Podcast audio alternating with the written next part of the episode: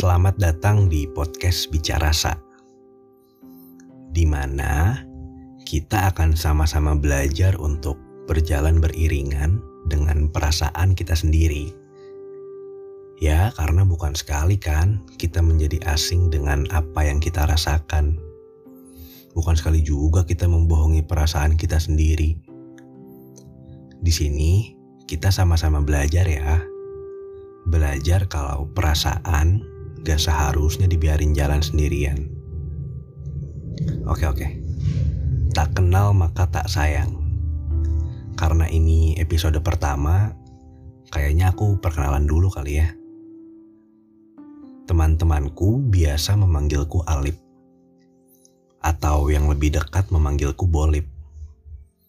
Ya memang bukan nama yang estetik dan keren tapi aku tahu mereka tulus setiap kali menyebutkan nama itu.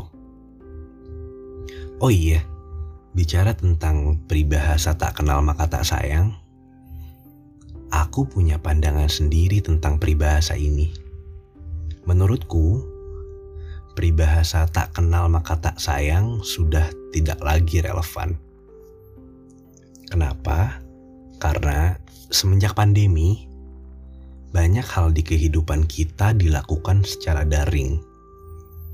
Kayak sekolah online, kerja online, terus belanja online, dan yang paling meresahkan, jatuh cinta online. Banyak yang bisa dibahas dari jatuh cinta online ini sebenarnya. Tapi aku mau bahas hal yang paling bikin aku penasaran aja yaitu penyebabnya.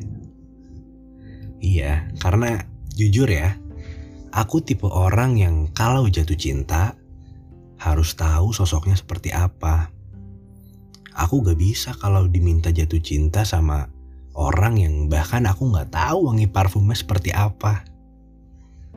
Iya, tapi aku kenal seseorang yang pernah terjebak jatuh cinta online ini. Dan satu hal yang bisa ku ambil dari ceritanya, ketika kita berada di dalam jatuh cinta online, sayang yang kita rasakan itu beneran. Iya, beneran. Padahal mengenal dia hanya sebatas lewat ketikan.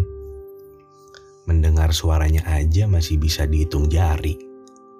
Tapi gak tahu kenapa dada ini terasa sesak setiap kali melihat dia bersama dengan dunianya yang nyata. Dan sampai saat ini, aku belum mengerti bagaimana rasa bisa tumbuh. Padahal, ia tidak merasakan apa-apa.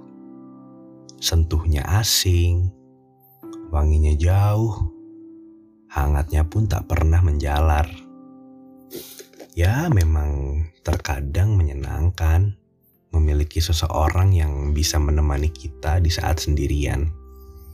Sebatas menelpon sebelum tidur, atau mungkin sekedar bertukar pesan suara. Tapi biar bagaimanapun, ya selama kita menjalaninya, lakukan saja. Kita yang tertawa sendiri saat pukul 2 pagi kita juga yang menangis terseduh-seduh sambil saling menguatkan.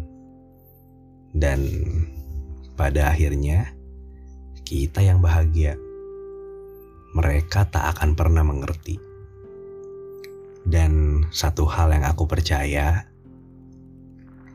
ke mana pun perasaanmu pergi, jangan biarkan dia berjalan sendirian. Yakinlah kalau pada akhirnya perasaanmu tak menemukan rumah yang nyaman, selalu ada kamu yang menjadi arti rumah untuk dirimu sendiri.